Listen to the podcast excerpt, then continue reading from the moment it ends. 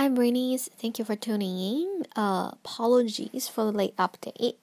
Um, I'll keep it short and sweet. The biggest lesson from today is how important it is to be doing a lot of research in finding the right picture to draw. Uh, when you think of someone famous, like sometimes you remember them in a certain facial expression. It's like people look different in different facial expressions. So it's important to be finding that facial expression that you know is easily recognizable. And also um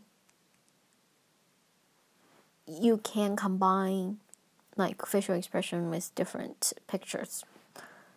Because um, according to a teacher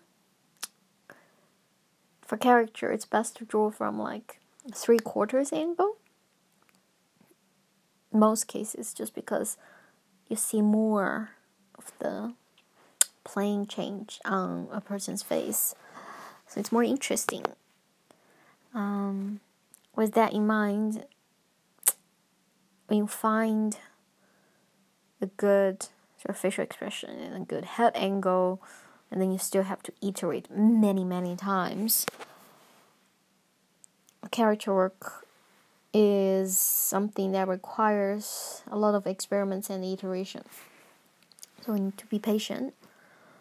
But it's fun. It's very rewarding when you get it right. So, yeah. A long road ahead, but a good one. So, that's it for today.